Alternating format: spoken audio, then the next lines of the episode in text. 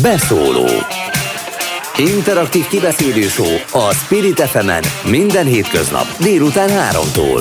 Várjuk hívásaikat a nulla hatszázharminc, száztizenhat, harmincnyolc, negyvennégyes nem emelt díjas telefonszámon. A mikrofonnál Lampé Ágnes.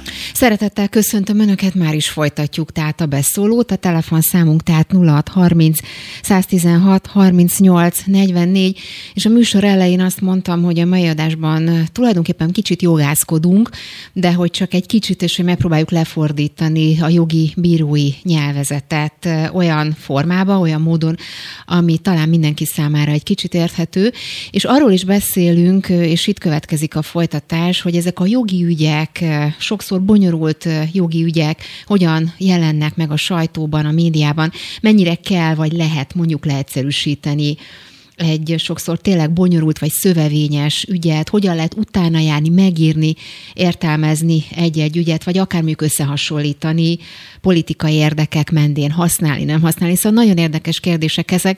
Ebben segít nekünk Erdélyi Katalin, oknyomozó újságíró, az átlátszó pont hu munkatársa. Szervusz, Kat- Szia!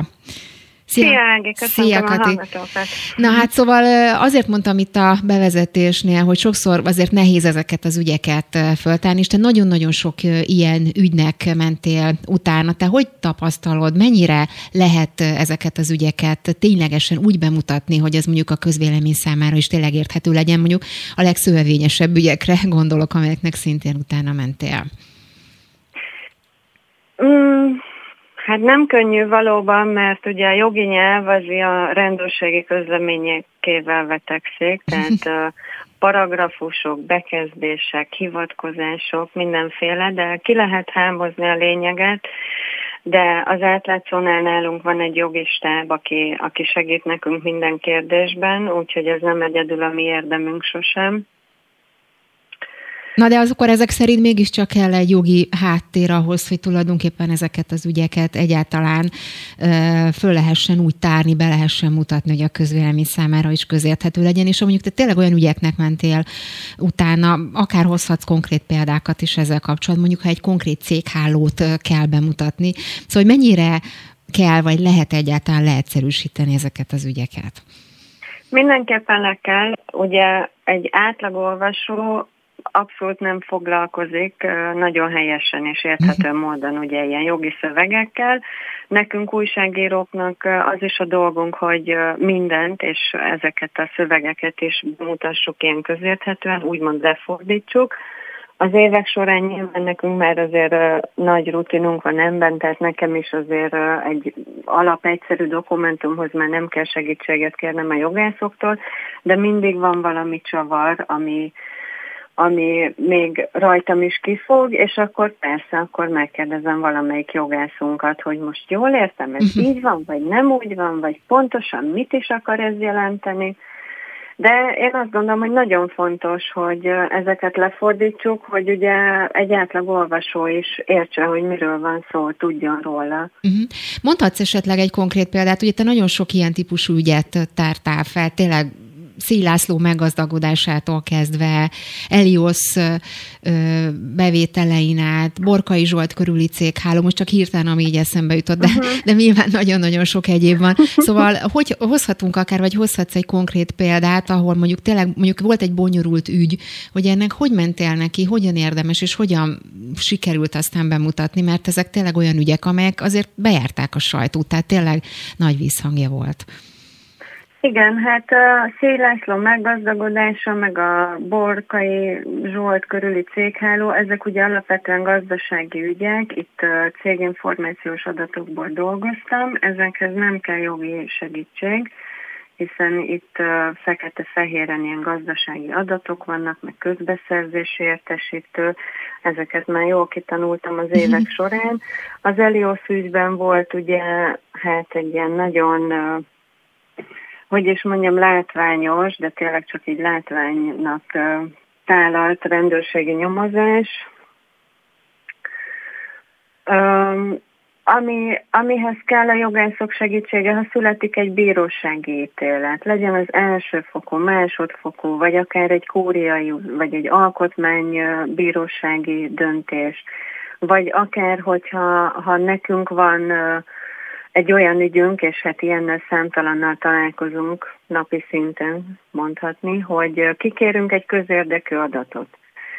És az adatgazda azt mondja, hogy nem, nem, nem adja ki azt a dokumentumot. Mondjuk egy minisztérium nem ad ki egy, egy szerződéslistát. Akkor a jogászok írnak erről beadványt, megyünk a bíróságra, akkor ott meg kell érvelni, és azt a jogászok csinálják, hogy szerintünk ez miért közérdekű adat, miért kell kiadni, melyik paragrafus, melyik törvény, hogy, hogy rendelkezik erről.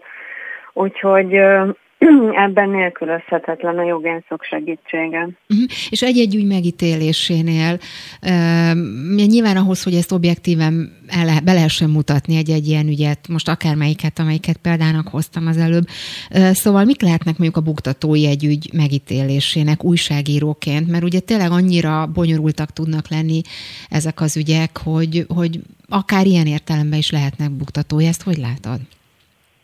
Igen, az nagyon fontos, hogy az újságíró teljesen elfogolatlanul csak a tényekről számoljon be, tehát nem szabad véleményt írni, legalábbis nálunk ugye egy oknyomozólapnál ez fel sem merül, nem szabad véleményt írni, tehát bemutatni, hogy én mit gondolok erről az adott ügyről vagy dologról, hanem pusztán a tényeket, hogy mondjuk legyen egy Elios példaként, hogy volt egy ilyen közbeszerzés, kiírta az önkormányzat, de azon csak egy induló volt, az Elios, és hát akkor az meg is nyerte versenytárs nélkül, és aztán az OLAF vizsgálata megállapította, hogy további húsz másik helyen ugyanazt a pályázatot adta be a cég a közbeszerzésre szó szerint, és aztán Port Péter megállapította, ugye, hogy az OLAF jelzés alapján nyomozás indult. A rendőrség viszont megállapította, hogy minden rendben volt, annak ellenére, hogy az unió szervezett csalás nyomait uh-huh. vélte ebben felfedezni. És akkor ilyenkor nyilván tovább kell vinni ezt a történetet, vagy tovább lehet, vagy hogy kell ezeket elképzelni, hogy van egy végső pont, ami után már nem tudsz tovább lépni, tehát egy idő után feladod, és azt mondod, hogy oké, okay, eddig tudtam menni, eddig kaptam meg az információkat, itt a vége, vagy, vagy mindig van egy új, új irány, amit, amit el lehet kezdeni? Hát nyilván mindig van egy pont, ahol befejeződik a cikk, hiszen nagyon sok olyan információ van, ami, ami nem alátámasztható bizonyítékokkal, tehát nem leírható. Viszont nagyon sok ügynek van folytatása, de van, hogy évekkel később. Most például az Eliosról beszélünk, és épp nemrégiben született egy uniós bírósági döntés, hogy ki kell adni az Eliosos OLAF papírokat. Úgyhogy... mindig van egy ilyen fejlemény. Vagy ma született például egy kúriai ítélet egy kétezer-tizennyolcas ügyben. Uh-huh. Úgyhogy mi- mindig vannak ilyen, ilyen utórengések, uh-huh. vagy, vagy folytatások. Volt esetleg olyan a praxisodban, amikor, mert ugye nyilván ezeknél az ügyeknél próbálsz beszélni az érintettekkel. Nyilván, uh, persze. És hogy mondjuk itt olyan információkat kaptál, amiket, amiken el tudtál indulni, vagy esetleg olyan az ügyben érintett, akár vádlott mondjuk, megfenyegetett, zaklatott, bármi ilyesmi történt, és ha ilyen van, akkor mit, mit tudsz, vagy lehet egyáltalán tenni? Hát szerencsére olyan még nem volt, hogy, hogy konkrét fenyegetés, vagy... vagy vagy zaklatás történt volna. Olyan nagyon sokszor, sokszor előfordul, hogy megkeresem az érintettet, és nem válaszol. Tehát az a legkönnyebb. Uh-huh. Az a legegyszerűbb számára, gondolom.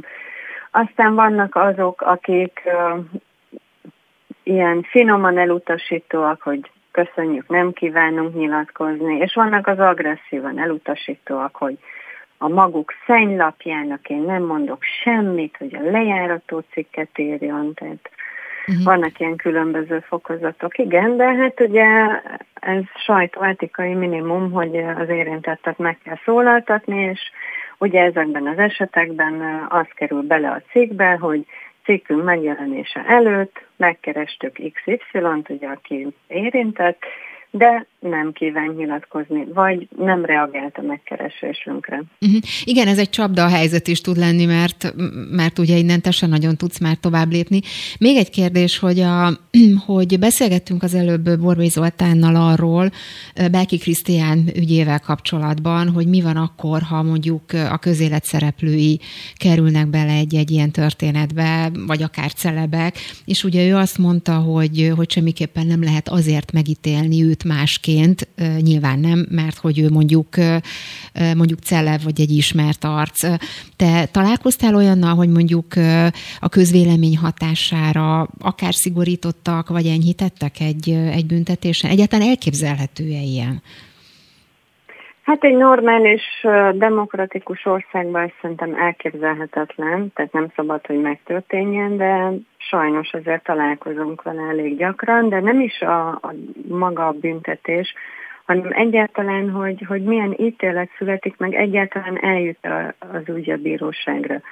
Ugye mi az Átlátszónál közpénzes, korrupciós történetekkel uh-huh. foglalkozunk, és nagyon sokszor a politikai vonatkozású ügyek, tehát a, az olyan korrupciós uh, gyanús ügyek, amikben valami érintett uh, politikus szerepel, azok el sem jutnak a bíróságra, mert a rendőrség vagy nem is nyomoz, vagy, vagy lezárja hirtelen azzal, hogy ó, itt minden rendben volt, ugye mint az Eliosnál, amiben ugye a miniszterelnök veje volt érintett.